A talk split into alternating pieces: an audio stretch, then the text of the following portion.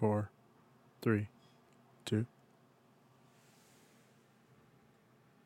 What's up, true believers, and welcome to, and we can officially say this now, episode 1 of the Marvel Mondays initiative here on the Penultimate Conquest. We used to be tied with our Cross Media Show when we talked about the MCU, but we figured the MCU is big enough, it deserved its own programming. So yes, we decided to start the Marvel, Ruben, jeez. Tongue-twied. I can't say Marvel Mondays initiative 5 times fast. It's really difficult. It is. So welcome to the Marvel Mondays initiative. Today's topic is, of course, episode 1 of our brand new show, The Falcon and the Winter Soldier, titled New World Order. So strap in, everyone, because we've got quite a show for you today. If you are watching on YouTube, please consider dropping us a like and a sub. And don't forget to hit that bell to get notifications for when new shows such as our video game show, The Penultimate Conquest, and our TV movie show called The Cross Media Show, and our very own anime show titled Anime Nation. For those of you who do not know me, I am Eric, one of your hosts, one of your friendly neighborhood co-hosts, you would say, for the time being. As always, our trusted director, the boss man himself, Mr. Ruben Guerrero, has joined me. Ruben, how are you today? I know that was a hard thing for you to say, the director of, because you like to be very subordinate, and quite honestly, I'm writing you up for that. Okay, we're not starting that kind of show right now, Ruben. Okay. So I'm doing good. I'm doing good, Eric. How about you? It's a great week. It was a great week. Yeah. It's been pretty good. A lot of fun Marvel stuff. I just finished Thor Ragnarok today.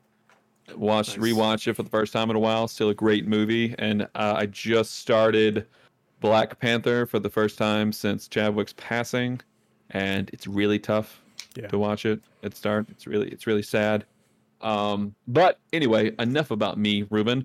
We have some spectacular guests with us today to talk Falcon and Winter Soldier. Now, our first guest this evening, Ruben, is a man who needs no introduction, except for the one I'm about to do. He may just be the most positive person on the internet when he's not tweeting about Sebastian Stan and just being a positive force for good. He's here joining us, ladies and gentlemen, Mr. Ethan Brannon. Ethan, how are you doing? I'm good. I'm a Sebastian Stan. I like that.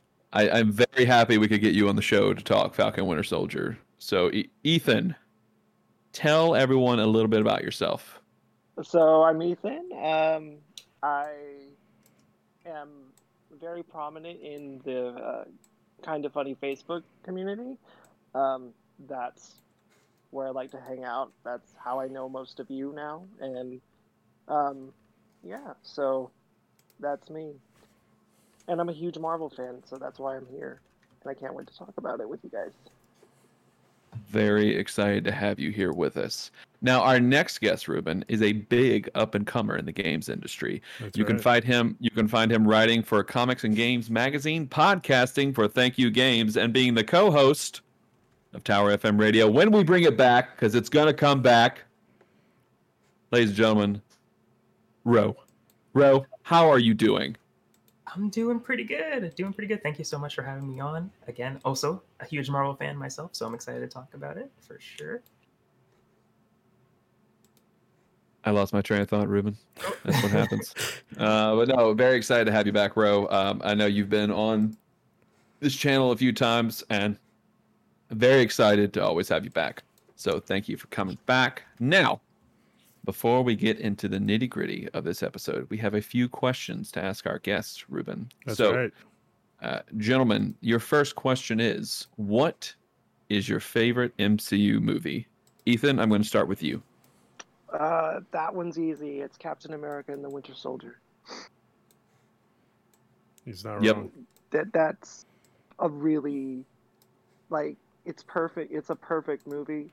It's, it's just so good. Some would say it's the best. It is the best. I'd say it's one of the best. I don't know if it's the best. Ruben, I'm talking to our guests, not you. Okay. You'll have your own time in the sun. Yeah, well. Okay. Everyone's allowed to be wrong, sir.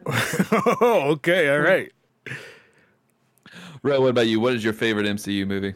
I hate to sound redundant, but I completely agree with Ethan.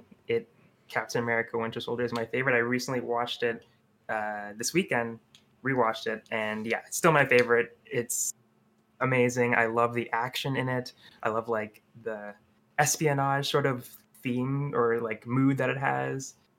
Yeah, everything about it I love. It's a great Marvel movie, and one of the few that I feel like you could just show anybody. And I've kind of frozen a little bit here, so you may have to repeat that, Ro.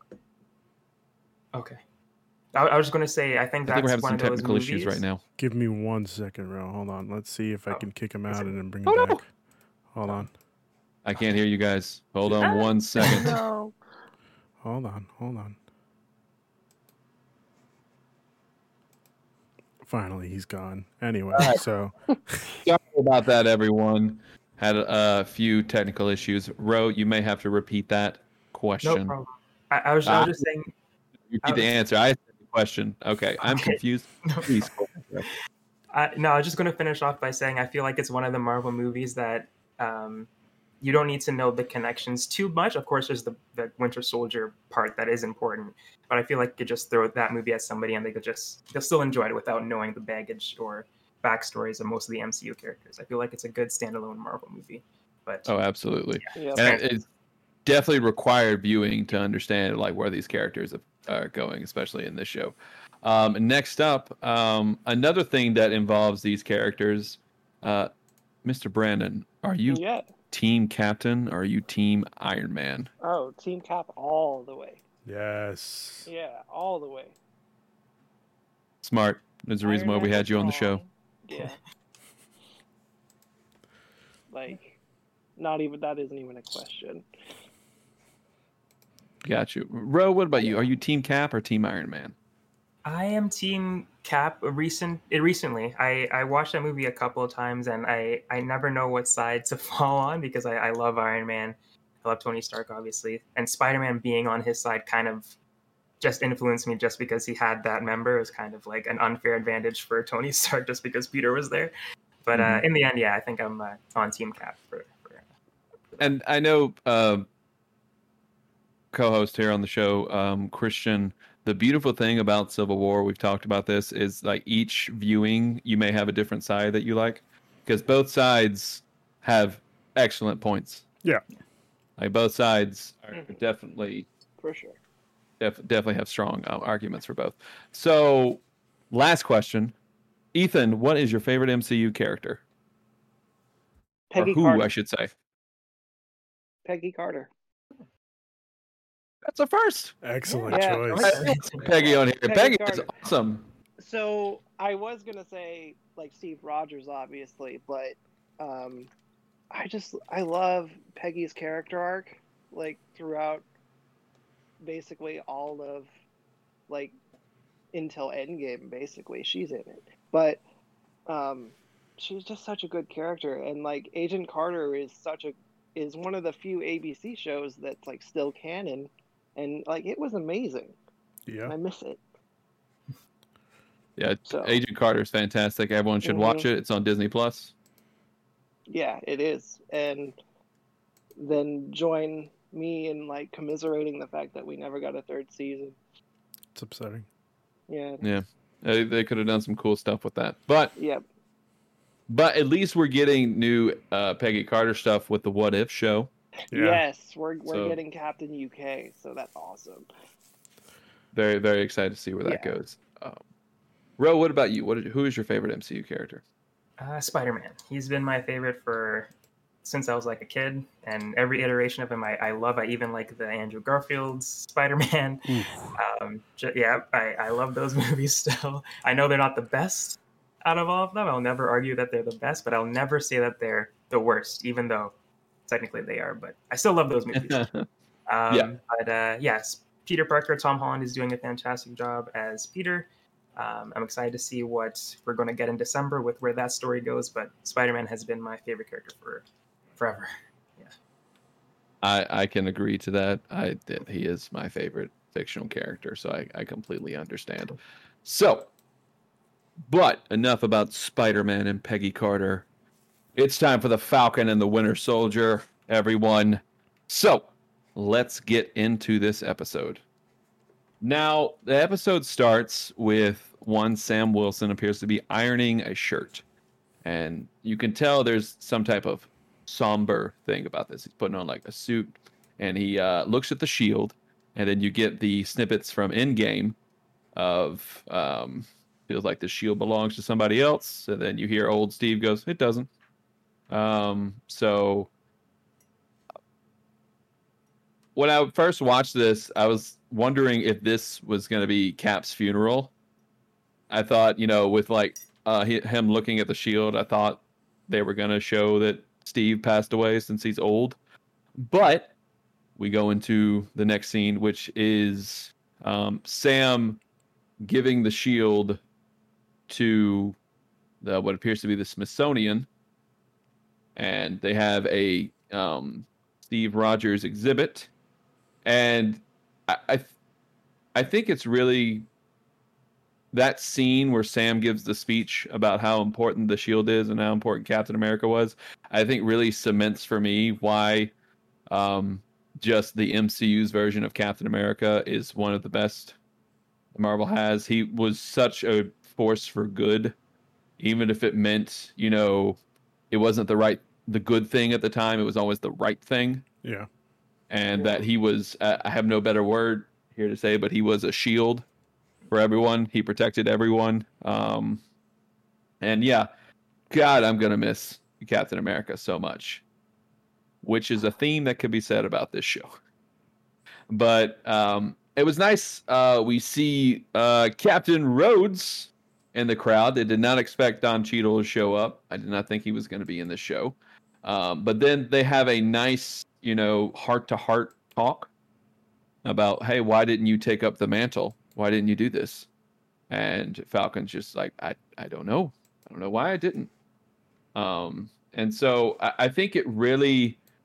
that scene really hits hard for me personally because both Rhodes and Sam basically lost their guy. Rhodey lost Tony to death, and then Sam lost Cap because he hung up his shield.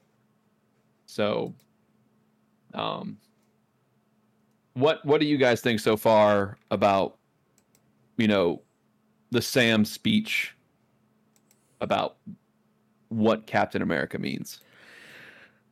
Ruben, I'm going to start with you. Oh, boy. This was a bit hard to watch because I am probably I'm a huge Captain America fan, and like I wanted to slap Sam in the face because like he gave you the shield. Just accept it for what it is because it's yours now. So why would you give it up? I do like the speech that he gave. It was pretty heartfelt, and I felt a sense of not nostalgia per se, but like what's the word I'm looking for here? I don't know what the word I'm looking for here is, but I camaraderie, I guess. And it was just good to see. I wish we got more Cap, you know, but. Just the heartfelt scene when he just looks to his left and goes, "Thank you, Captain America." I was just like, oh, no. Oh, no. Ro, what do you think so far about like the Sam speech? Yeah, it like Ruben, it did hit really really hard. And this show is obviously all going to be about, or I hope it's all going to be about, Falcon coming to realize that he does deserve to hold the shield, and maybe by the end he'll pick it up and use it more. But he's obviously not in that place yet where he's ready to take up that mantle for whatever reason. Maybe he doesn't think he's worthy. He thinks it's just Steve's to wield. Watching this and kind of talking about Spider-Man just now, I never thought of it this way until recently, but the shield is kind of like Spider-Man's mask, where anybody could have it. Anybody could have gotten the super soldier serum, which I think may be a theme in this show as well. We're talking about theories later, but yeah, anybody could hold the shield as long as they're true of heart, obviously. But yeah, I feel like Sam is going to realize that he can wield that too, because he was chosen by the Captain America. So I hope he comes to terms with that eventually. But yeah, it was definitely a sad scene. And them putting it away in the capsule and them saying, like, you did the right choice. And then we'll talk about the ending later. I don't want to, go too much into it. But I also just wanted to quickly say, like, maybe the pay wasn't that good, $15 bucks an hour. We'll get into that okay. in a bit. Ethan, what do you think about that scene? That scene says a lot about, like, kind of where we are right now too, like, politically. And I was like, and I kind of felt that a little bit. But man, I feel for Sam. Like, his best friend died. And I was surprised that Bucky wasn't there too. But yeah, I'm like, I was sad. I cried a little bit. I thought we were going to get a funeral scene with Steve, but obviously he might be off doing moon stuff. Who knows? Who knows? Indeed. But, yeah. So. Yeah, that was an emotional scene for me, because, like, Steve was, besides Peggy, was my favorite character, and this show for me too is going to be me, like, accepting the fact that he's gone just as much as the characters. So, yeah. We're going to get a little bit more like the performances here, but I want to give a shout out to Anthony Mackie's, like, that moment, like, right before they switch into the next scene. He has that moment of staring at the shield, and, like, the side shot they use for him just, like, looking forward. Such a powerful scene. But speaking of powerful things happening, let's go to the next scene. We get our, our pretty standard Marvel action.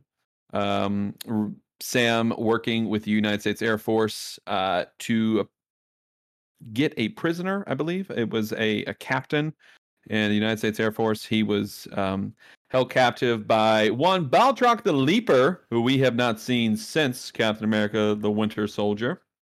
And I believe they were in, I forget which, was it Tanzania? I think so. Yeah, because I know they were trying to not get into Libyan airspace. Yes. During this action scene. But yeah, Sam, he has that moment where he just jumps out of the plane. That was pretty ballsy of him. Like, even though he's a trained professional, just the shot of him, but, like, all right, I got this, and just falls backwards and just goes out. We see the new Falcon suit, and it looks really cool. The red and the white. And then when I saw he was using the wings, I was like, oh, man, I bet there's some Stark technology in there. I guess we did find out that there is some Stark technology in the wings. And then we see Sam, just kicking ass, just going into the plane, start beating the hell out of guys and rescuing the captain, and then it just turns into this giant aerial chase through planes and helicopters, and it was just so fun to look at. As much as I really enjoyed the WandaVision, magic stuff, I just enjoyed seeing things blow up again. It was so much fun, and I wonder what the budget was for the guys' helicopters, because they had way too many heat-seeking missiles, probably, for what usually goes in a helicopter. But it was really cool. I think the moment when they're in the helicopter, like, all right, where'd he go? And Sam's just right there in the sea with them, like, hey guys, what's up? I thought that was great. It's just Marvel knows how to do action shots so well. And this kind of gave me some Iron Man 1 vibes of stuff, just, in the desert, just exploding. And then you have the pressure of getting all this done really quickly.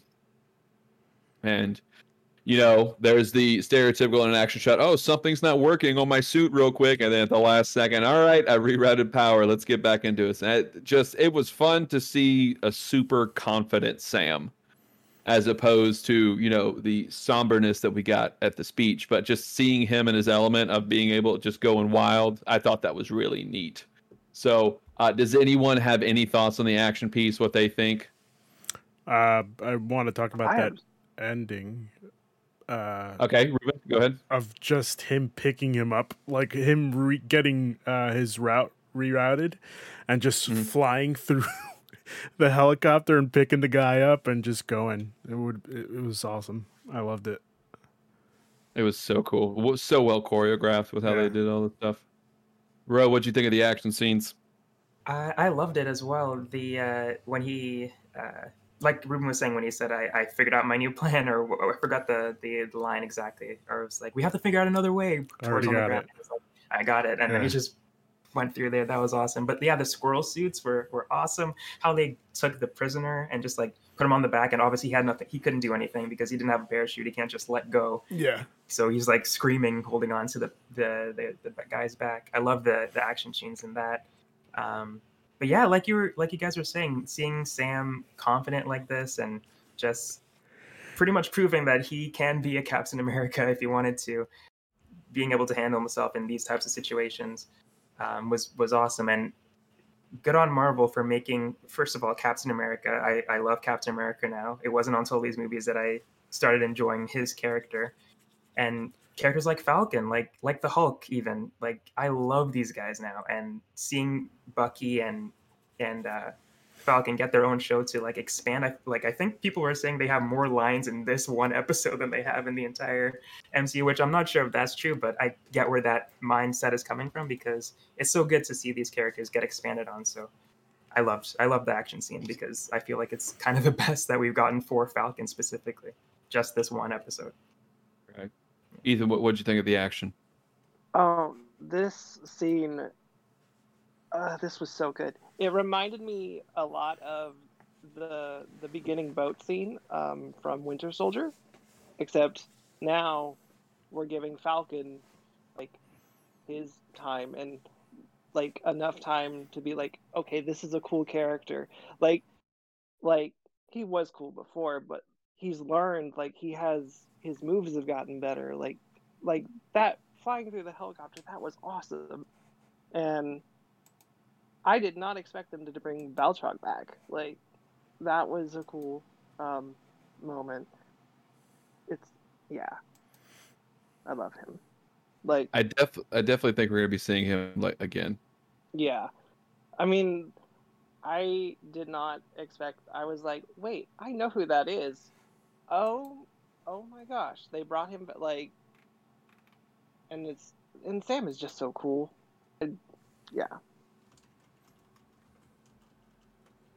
So let's, and so we go into the next scene of Falcon, or should I say Sam? Falcon, Sam. They're sitting at a table up here in the recent, very close town in Tanzania. And he's working on Red Wing. And the Air Force liaison that worked with him, is it Jacques Torres? I don't remember his first name. I know it's Torres is his last name, but I don't remember his first name. Yeah, Torres. I think I can't remember his first name, but I know Torres. So he speaks with him, and they start talking about this new group going around called the Flag Smashers, who their mindset is that life was better during the blip. In those 5 years, when after everyone got snapped, that's when the world was at its best. And this group wants to return to that. And so after this scene, Sam goes off. He has to go do something. He tells Torres, just stay safe. Just do some recon on him. That's fine. And then, and that's pretty much that scene. So now we get to the stuff that made me really happy. So Could I cut in for a second? Yes. I did want to talk about that specific scene where he's... Yes. So I'm getting more and more confused with the MCU and the blip and the snap and all that other stuff. If I recall correctly, the blip was supposed to be everybody coming back. Am I right? I believe so. I mean, okay. I think it's all... Like, we can talk about the snap and stuff, just those 5 years. I think I think the blip is when everyone came back. Yeah, because in here they're saying the Flag Smashers thought it was better during the blip, but why would it be better when everybody's coming? All right. Well, I think it was during that 5 years. I think it's just like the blip is just an overarching term to discuss like everything that happened post snap to everyone coming back. Okay, Christian is in the chat saying the blip is the snap, which is very confusing, but okay. Yes. So we get to Sam driving a Dodge truck, and where's he going, Ruben? He's going back home. Delacroix, Louisiana. And let me tell you, everybody. I mean, we got Louisiana and Captain Marvel and whatnot. So, but this is about. Let's see if I think about where I am at right now. Delacroix is probably hour and a half from where I'm at right now. So it was. It's not. That's not far in the grand scheme of things. It's only, I get on the interstate. I'm going to New Orleans. So I think just personally, I was very excited because it's close to my area. So I was like, oh, an Avenger is from my area, yay! Because I wonder personally for me, I wonder if Anthony Mackie had any say so since he's from New Orleans. It's like, yeah, let's make Sam from New Orleans area. Oh, I didn't know that. Yeah, he's from New Orleans.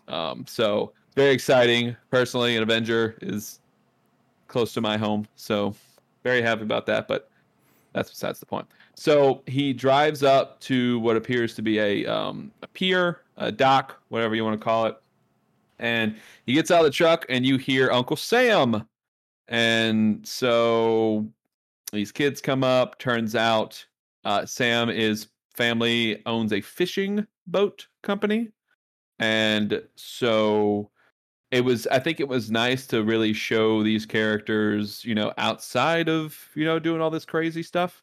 Because I know that's what the writer said. Like, we want to spend time with these characters at home. And I think it really grounded Sam, where it's just like, oh, Sam comes from a working class family who, owns a fishing boat.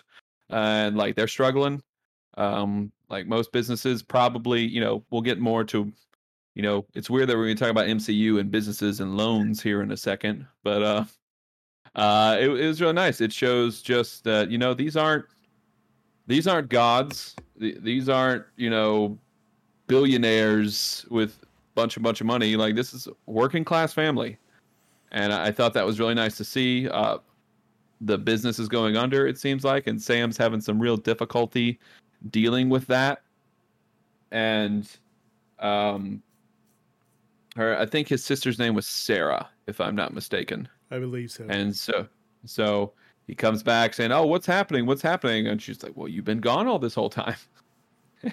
And, he had the problem of Sam was one that was snapped. So what do we all think about this specific scene, or just this setup of like seeing more into Sam Wilson's family? Ruben, what do you think? I think it's good exposition to also show well, I guess the conversation we're about to get into after this, just show just because he's a superhero doesn't mean he's getting paid to be one. He's just doing it for the, I guess, the fame, which is cool and all, but he's got to support a family. His sister is doing all the heavy lifting right now, and he's just out playing superhero. I get it, but no, family's first. And I think there was that nice scene where it's like, you're all fighting monsters and whatnot, and I'm very thankful for that. But we're here dealing with all that too.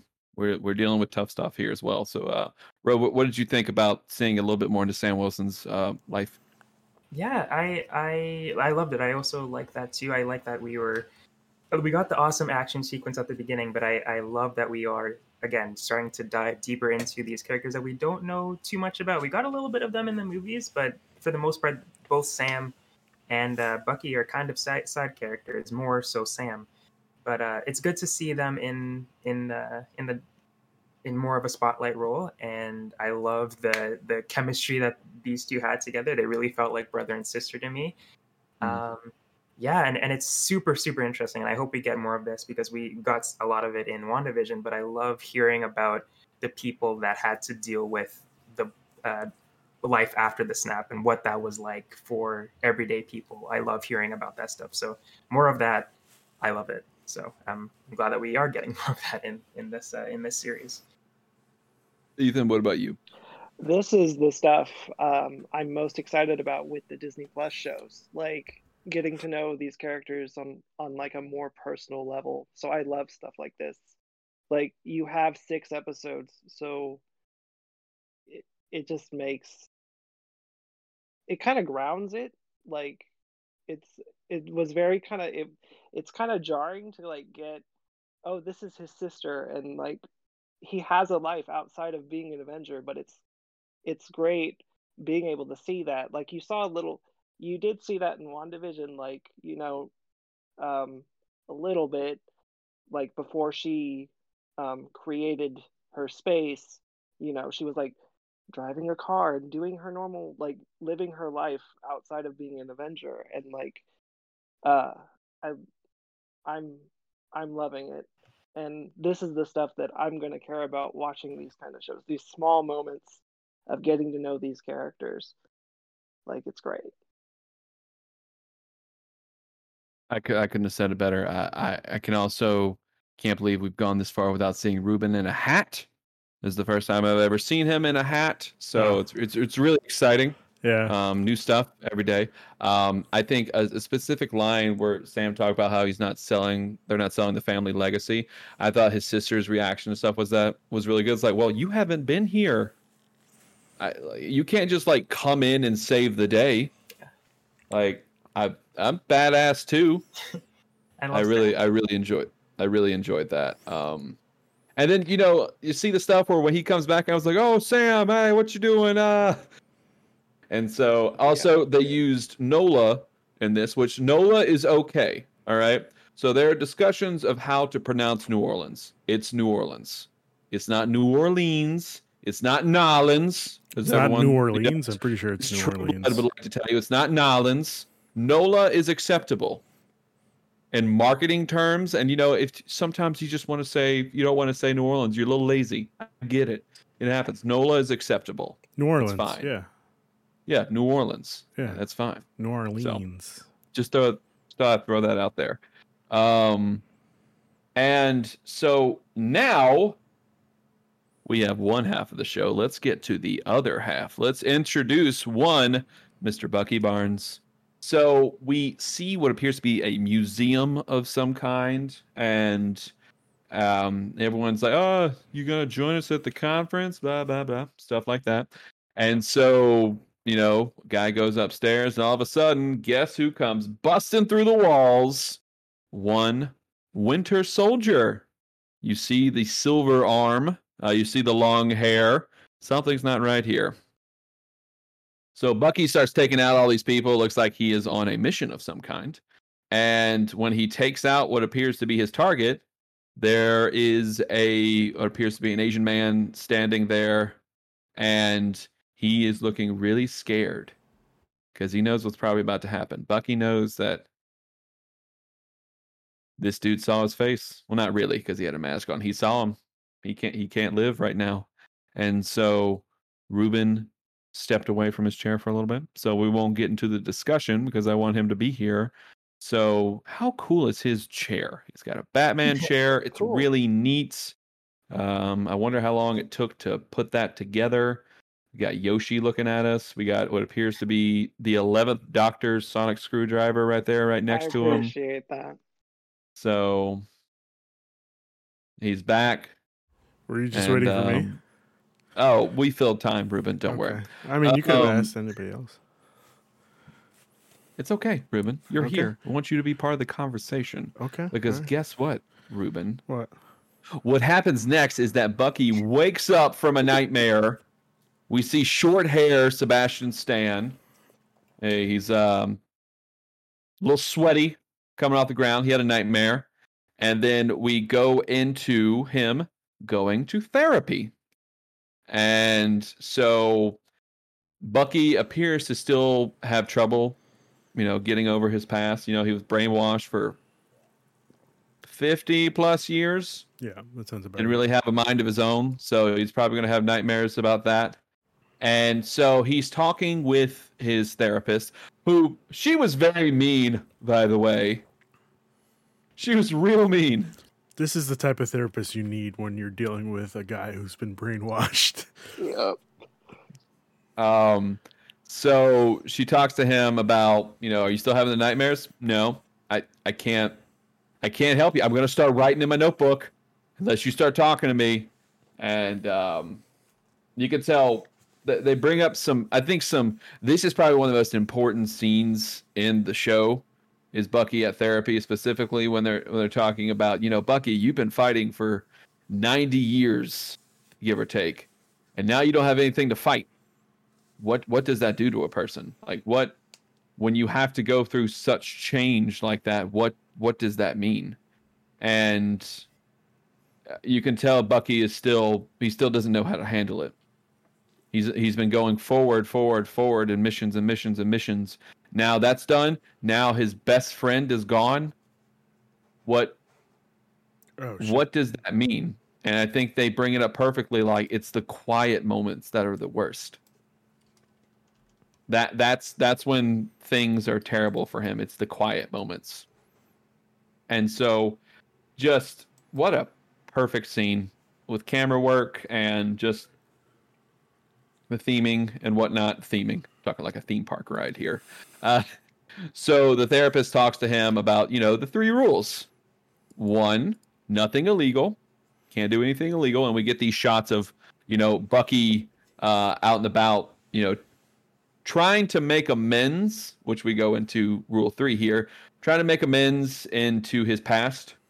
He talks about a specific congresswoman who, you know, he, in his Hydra days, he helped put her there, and she, you know, is still being kind of an asshole.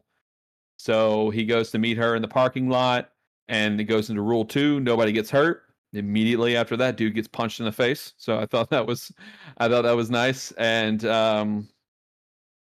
and then we get into rule 3, which is telling people he is contacting them, that he's no longer the Winter Soldier. He's trying to make amends. And you see, after he punches her and is like, hi, I'm the Winter Soldier. You may remember me. I don't do that anymore. Have a nice day. And then, you know, the feds come up and get her. But I think it was nice that, you know, Bucky, even though it's not really his fault, he is brainwashed. Correct. Like, he had no control over his body, but he's still trying to make amends. Like, look, I know it wasn't me, kind of, but I hurt a lot of people. So I like the list that he gets writing on. So what do you guys think specifically about the therapy scene? Ruben, we're going to start with you. Oh, my God. What a great scene for he looks terrified every time she goes to write in that notebook. So he's basically bending to her will, essentially, so to speak. And I love it. I love that he's trying to make amends for all the wrong that he did when he was brainwashed. The rest of the episode kind of gets a little hard for me because I feel really bad for Bucky. But this is I love the therapy scene. Yeah. Bro, what about you? Yeah, I love it too. You touched on it a little bit with the cinematography, and it was so well shot, I think, with Bucky, just with the forest scene behind him. It looked so beautiful. They had a lot of close-up shots of both of them when they were speaking to each other, the therapist and Bucky. I thought it was shot really well. And Ruben said, like, the therapist was super mean, but kind of who you need for a guy who's been brainwashed, and I totally agree. I feel like Bucky needs that kind of tough love therapy rather than what I guess I would need if I were to go to therapy. It's something not like that at all, but I feel like Bucky needs something like that. And yeah, him going through the motions and trying to make amends, it hits hard because, like you guys are saying, it wasn't him. It really wasn't him. He feels guilty for it, and as any human would be, but it really wasn't. So it wasn't him. So it really does hit hard to see him hurting so much. And the little nod that he gave to Wakanda, like, the only time that I had peace was when I was that brief little moment in Wakanda. I was like, damn, yeah. Ever since then, I've been going from fight to fight to fight. And yeah, and we're going to see, we've seen what that does to a person, and hopefully Bucky will be able to recover from all of that. But we'll talk about the first person on the list later, which is, damn, really, really hit hard. Ethan, what about you? Oh, this scene was this. I rewatched it yesterday, and this scene made the episode for me. Like, it's, again, it's like these small moments, and like you wouldn't get this, I don't think, in a film, like Bucky in therapy in a movie. Like, this is so good. And yeah, like the therapist was hard on him, but like we've all said, like he needs that. Like, he's been the Winter Soldier for like 90 years. He needs that, and having to deal with all of it. Little aside, when they're going over the steps, there's a Watch Dogs fan in that writing room, because I laughed when I watched it the second time. Like, he hacks just like Aiden Pierce does, and he even has a hat on. Like, I didn't notice that. Yeah, that's awesome. Like, there's got to be a Watch Dogs fan in that writing room, and it made me laugh. I was like, oh my gosh! But this scene was great. The therapist is a good actress as well. I've seen her in a lot of TV shows, and she usually plays that type of character. Like, yeah. She's awesome. And after the therapy scene, we get to a scene where Bucky's walking down the street to New York because they're arguing. Ain't that right, Ruben? Hey, he's got my trash in his trash can. Hey. I didn't hear anything you just said. None of that was coherent. Okay. I said we got to... I couldn't tell if Bucky was in New York or not. Know if he was in New York. Yes, he was. Yeah, so a couple of two New Yorkers arguing, Ruben, like, "Hey, get your trash out of here!" Yeah, yeah, sure. And so, so Bucky definitely starts talking more to the older gentleman. What was his name? I want to say Yori, but that sounds wrong. His name was Yori. Yori. Oh, it was one. Yori. Yeah. Okay, and so they're going out to lunch. He says, "I'm going to buy you lunch." So they go to this, this Japanese restaurant, and they start having a conversation, particularly about Bucky's love life, little dating life. He hadn't met anybody, and so Yori just hits on and asks the waitress at the restaurant, "Hey, he likes you. He wants to go on a date with you." And so, like, oh, here we go. I mean, obviously, it's one of those things where it's like, yeah, no one's going to look at Sebastian Stan and go, ew. So, never. Yeah. So I thought it was really fun. It was a cute moment with Bucky because, he's so out of his element here, which is funny because, like, in First Avenger, he was the ladies' man, like getting all the ladies, like with Steve in the first movie. And now he's just like fish out of water. He doesn't know what to do. And so you think the scene is about to be really nice and sweet and stuff, and then it just takes a 180 turn when Yori is talking about his son that was killed, and then you're like, oh my God, I know why Bucky is hanging out with this guy. Because when I first saw the scene, I thought it was like an old war buddy or something that was still alive. And then that is not the case. That is not the case at all. And so Bucky still feels tremendous guilt for what has happened. So he's doing his best to make amends. And it was just, it really hurt. Because as we talked about, Bucky this wasn't him. But he still feels terrible for what happened. And I thought it was just, it was impactful. So does anyone have, Ruben, do you have any thoughts about this scene? Well, like I touched on it before, it was hard to watch just because I immediately put two and two together. And I was like, oh, fuck. Like, he's being a friend to the guy who lost his son, which he actually killed. And I feel bad for Bucky because, again, like we keep saying, it wasn't his fault, but he's got to deal with the consequences, and it sucks Life sucks. Life sucks. Yeah. Bro, what about you? Yeah, I'm the same way. It took me a little while. It wasn't until Yori started talking about his son that I realized what was going on. But yeah, it's a tough life for Bucky. Everything that he did during Winter Soldier's time is still haunting him, obviously.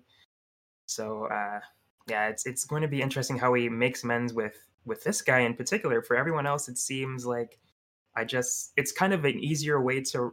It's easier to right the wrongs of the Congresswoman. I'm not sure who else is on his list, but that seemed like an easier one to cross off your list. It's going to be interesting to see how does it just tell him the truth? Like, how does it look?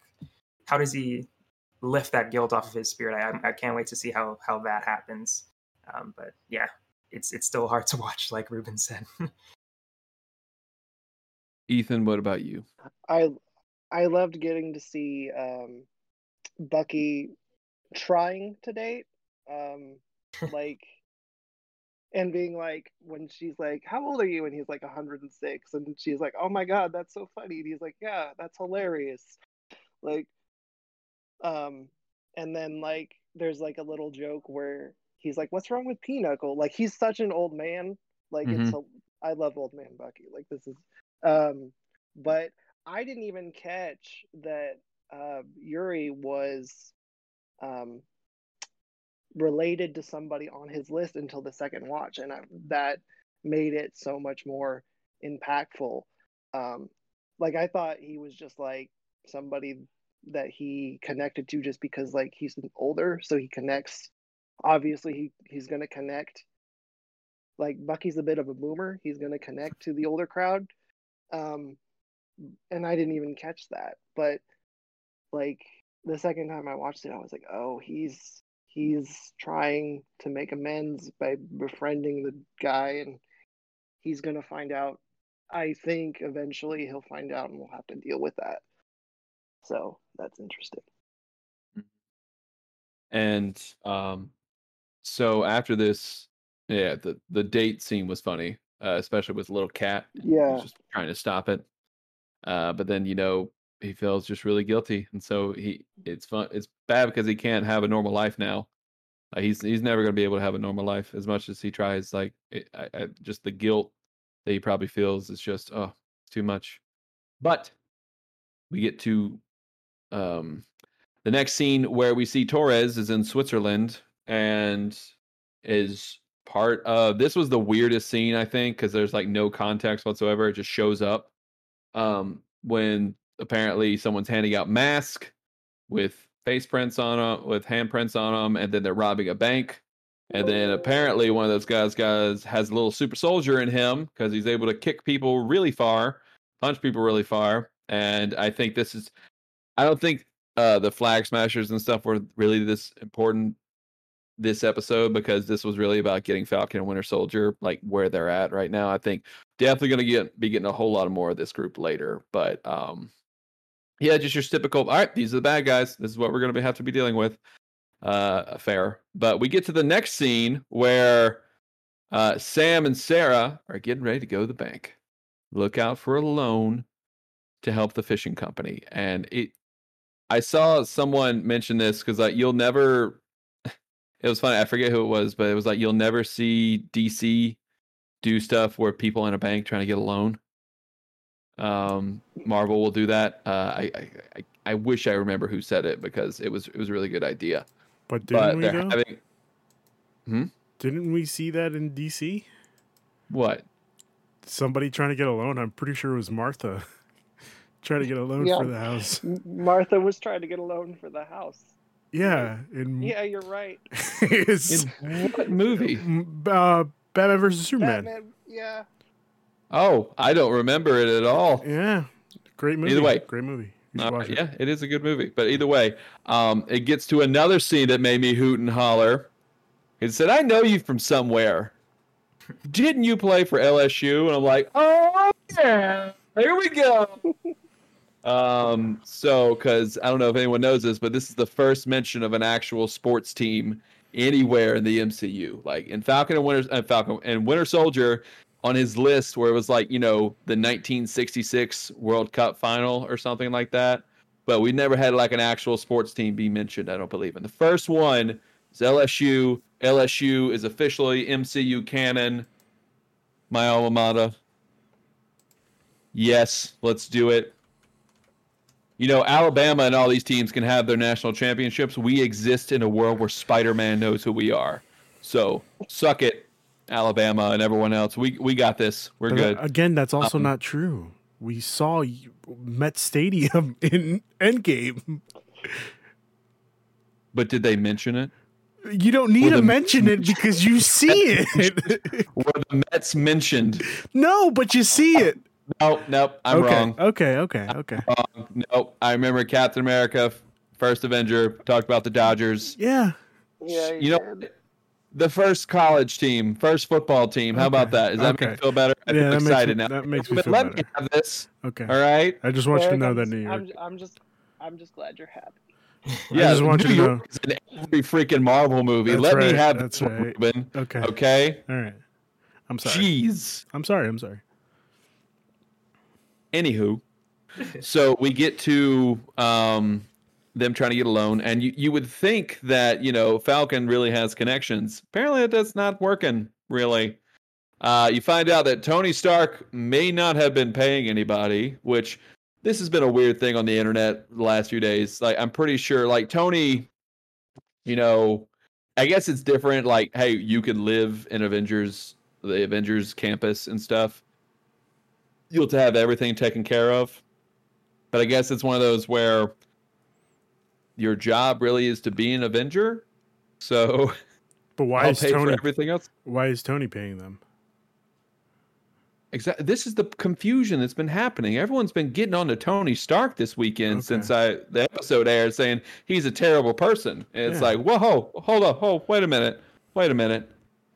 Okay. But it does bring up a pretty big issue that could have come up with, you know, half the population of the earth coming back. This is going to create a bunch of craziness, you know, and, you know, with banks, the housing market and stuff like that. Oh my God, we got so boring so quickly.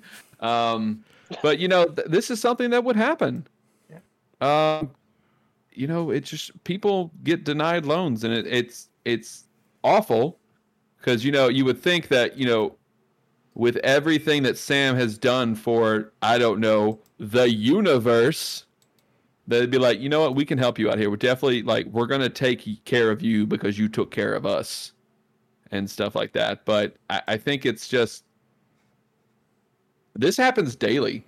And just to see it in the MCU where it's just like, it's more in people's brains now, where it's like, look, a lot of people are, you know, are struggling. There's so many people that are struggling out there. And I think this episode especially, I think it shows, especially with minority groups. Like, and in the end of the episode, it's going to be an even more, I think, prominent example of it. But it's just like, hey, man, thank you for fighting wars for me, but we can't do anything for you. Sorry about that. We're just going to help out the people that we want to help out.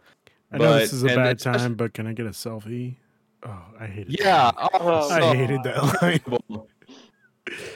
Like, the first one was good, where it's like, oh my God, you're Falcon. Oh, thank you so much. It's like, oh, hey.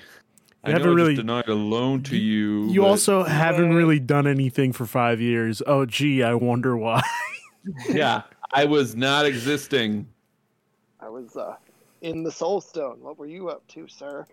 So. It's just, I think it was a very powerful scene because I think Falcon really, it hit Falcon really hard because, like, oh, I'm used to, you know, I'm with the Avengers. I'm used to things pretty much going my way. What the hell? So I thought the bank scene was pretty great. What did y'all think? Ruben, start with you. Yeah, the bank scene was a weird thing. Again, the guy was wrong place, wrong time guy. Like, you probably should have known that he was blipped for 5 years. Just because you haven't seen him in 5 years, like I don't know. But also, like, cut the guy some slack. Like, you know what he does. You can't just talk to your manager and be like, hey, it's freaking Falcon. Can we cut the guy some slack? And, like, we know he's good for it. If anything, I'm pretty sure he could probably just ask S.H.I.E.L.D. for the money, you know? Yep. Yeah. That's all I got. Ro, what do you think? Yeah, again, like when I was saying earlier, it's so interesting to see what effects the blip has on the economy, as weird as that sounds. But yeah, it was super interesting to watch this scene and ultimately see it not work out in their favor, and it just being ultimately unfair because, like you guys said, he wasn't here to make money, and when he was here, apparently he wasn't making money with the Avengers. I don't know. That's interesting as well. But yeah, it's even this little side story is super interesting. I mean, I'd love to see what they do with the boat, how that impacts the sister and the brother relationship. It's interesting to see that for sure. I love the argument that they had outside where Sam and Sarah kind of got into it, and Sarah had a great point with, like, you were away, dude. Like, you don't get to come back and play the hero. And then Sam had, like, a piss poor excuse, and then just like, you really going to do that on me? Even though you know I'm right? And he's like, yep, just... I just love the chemistry between them. It's super brother and sister. Like, I have a little sister as well, and it's just like that's how it goes sometimes. But yeah, I hope it works out for them. That's all I really have to say on that. That's an excellent point, Ethan. What did you think about the bank scene? I like it. I feel like, come on, guy, like they. Dude literally saved the universe, like half the universe, and can't get a break. Like, I don't know. I get what the show is trying to say. Like, they kind of cover it in Far From Home as well. Like, when May Parker comes back and she says, "Oh, people were living in my apartment." Like, they, of course, there it's covered more for comedy. This WandaVision and Winter and this are kind of covering the more serious aspects, which I like. But by the end of the scene, I just wanted to be like, I just wanted to shake the guy and be like, do something for them. Give the Wilsons a loan. Come on, they deserve it. Like, and yeah, like, I love Sarah. She's great. I love their relationship. They have awesome chemistry. Like, yeah, so. It's very well put, Ethan. So now let's get to the most talked about moment of this episode. So we see Sam sitting in what appears to be the family house, and doing something. All of a sudden, Sarah says, "Sam, you need to come see this." And so Sam looks at the TV, and something is about to happen. Like, there was a weird feeling in the air. I didn't know what was going to happen. And so this freaking dude from the government, man, just gets up there and talks about how, you know, Captain America was our hero, and we have the Avengers, but we need somebody to protect America, which is why, in partnership with the Department of Defense, I am proud to unveil our new hero. And who comes out but this wish store looking motherfucking Captain America. And, you know, they say, "Welcome, Captain America." And it's just like, what the fuck? That's not him. Don't you dare. That really, and then it's back to Civil War, Tony. That shield doesn't belong to you. So, and then the episode ends, and it's like, those motherfuckers. Fuckers. Ruben, I can say fuckers on the show, right? Of course. Thank you. No problem. So, very upset.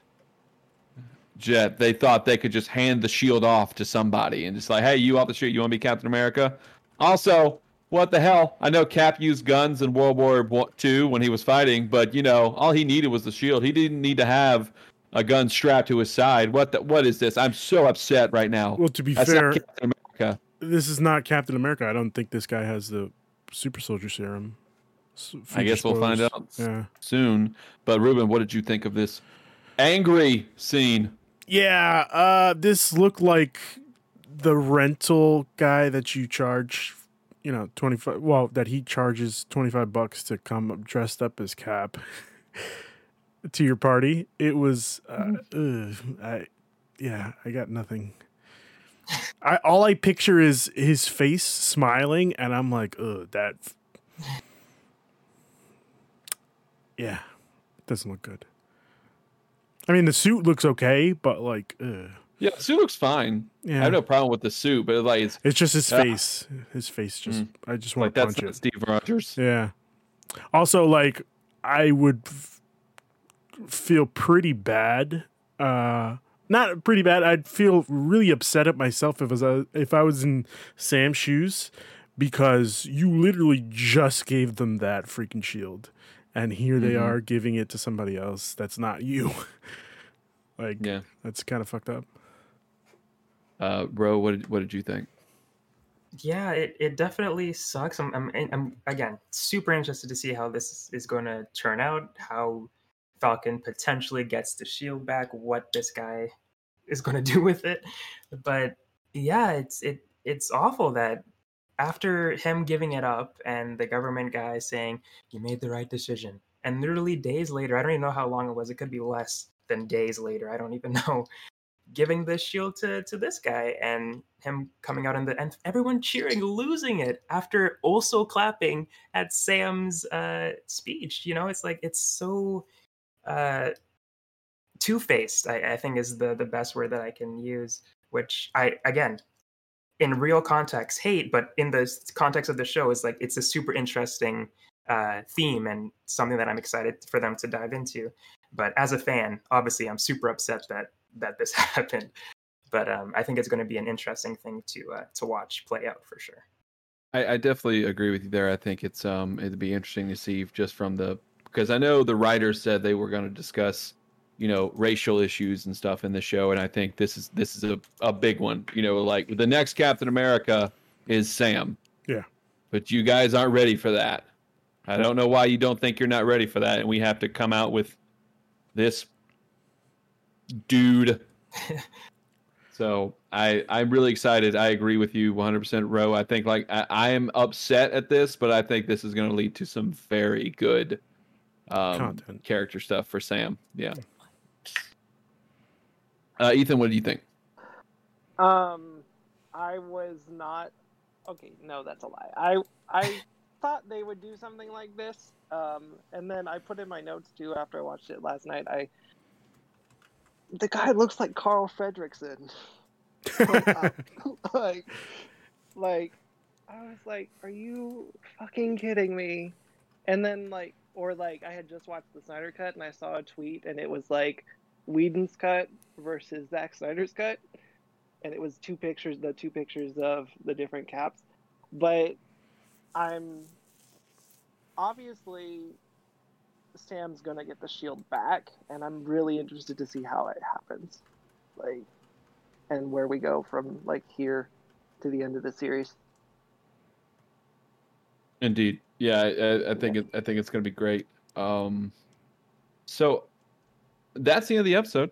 I think one thing I specifically want to talk about is I enjoy how both of these shows are dealing with grief in their own way. So like, you know, Wanda has to deal with something where, you know, Vision is dead.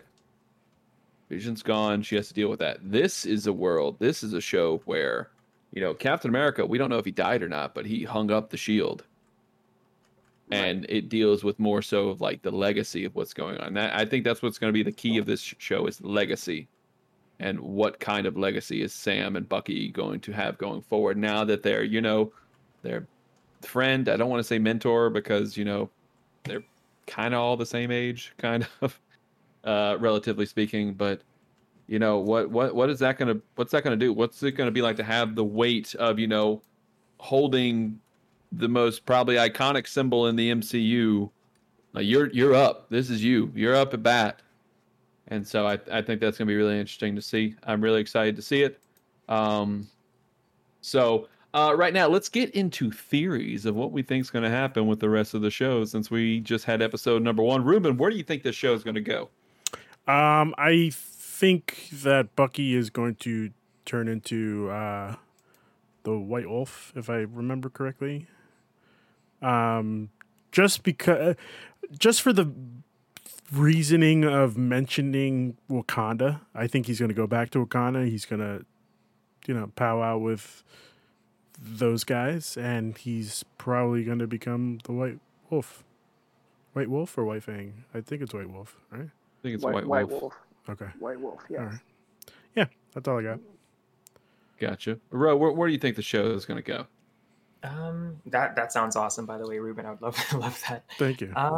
I really don't know. Like, I love the comics, but I'm not that deep into them where I can pull theories from the comics. Like, oh, you know, that story would fit really well into this this show. I can't do that. I know that the guy from Civil War is in this show. I'm blanking on his name. Zemo. I completely forgot.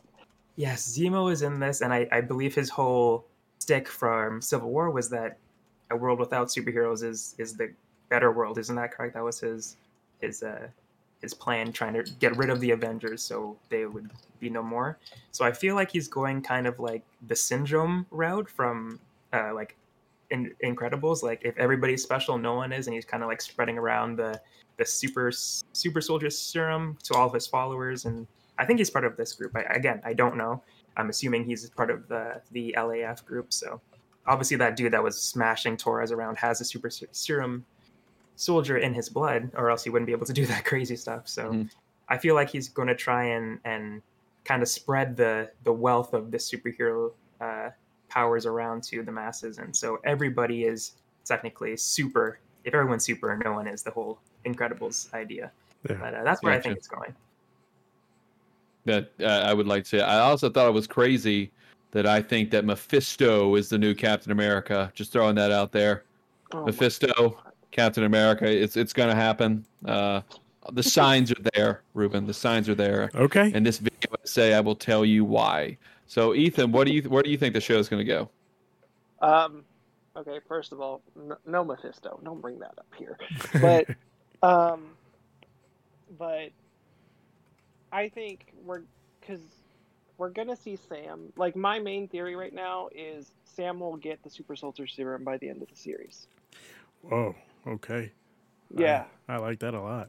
Yeah, well, because I was kind of like, not, but now that we've seen other people that have some kind of super soldier serum in them, I'm like, oh, that might happen, and I believe it happens in the comics too, but I might be wrong.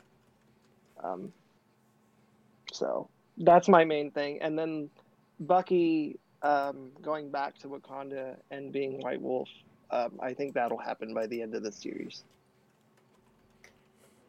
And maybe he'll be in the Black Panther or in the Wakanda series.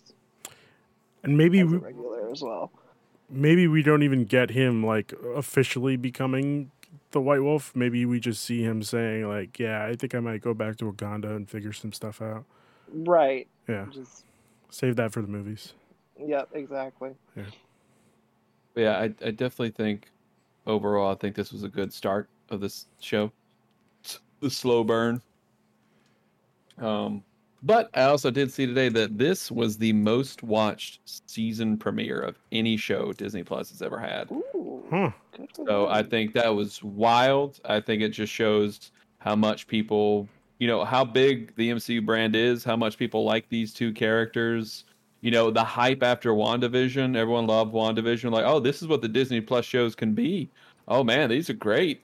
So I'm very excited going forward. 'Cause you know, we got 5 episodes left, so it's not like we have 8 more to go. Like, so these are going to start picking up pretty soon. Yeah. I'm pretty sure Sam and Bucky are going to be together next episode, ready to go. It's going to be great. Couples therapy. I'm excited. I'm really, really excited. But yeah, that's the end of our discussion here on the first episode of Falcon and Winter Soldier. I want to thank Ro. I want to thank you and Ethan for joining us this evening. Now, here's the end, and we have some plugs to give out. So, Ruben, what would you like to plug? We are doing a community stream, I want to say 9:15 Eastern, of Among Us. So it's probably going to be an hour. Feel free to hit me up if you want to join at That Guy Tuesday on Twitter. The next couple shows are going to be Attack on Titan tomorrow with the usual crew. We have Ryan is doing Anime Nation this week. I believe he said that he's discussing the new season of anime. So spring 2021, very exciting stuff. I still don't get this spring season stuff with anime. I'll talk to you after the show about it. You'll tell me when I'm older. Yeah. Okay. And Richie is also doing his lit RPG show on Thursday, which I'm hoping it's cool. We'll see. We shall. Yes, we shall. Ro, what would you like to plug? I will just plug my Twitter, which is RAUWRO. You can basically find everything that I'm doing from there. I have a YouTube channel under the same name. I write a little bit on ThankYouGames.com, but if you follow me on Twitter, you'll be able to see what I am up to. He's a star, everyone. Follow him. Ethan, my friend, what are you going to be plugging? I'll plug my Twitter, twitter.com/Ethan Brannon, where you can find me tweeting that I need therapy after these shows. And thirsting after Sebastian Stan most of the time, or Tom Holland, one or the other. Ethan, I don't know if you've seen it, but I've actually put Sebastian Stan as your picture for the episode. Oh, that's beautiful. Yeah. Thank you. No problem. Yes, I can attest. Ethan is one of the nicest people on the internet, so please follow him. Show him some love. Oh. He deserves it. So... I guess, like Ruben says, you can catch us here, Penultimate Conquest. Remember to like, comment, subscribe, follow, donate, whatever you want to do. We appreciate you very much. Now, until next time, we shall see you here at the Marvel Mondays Initiative.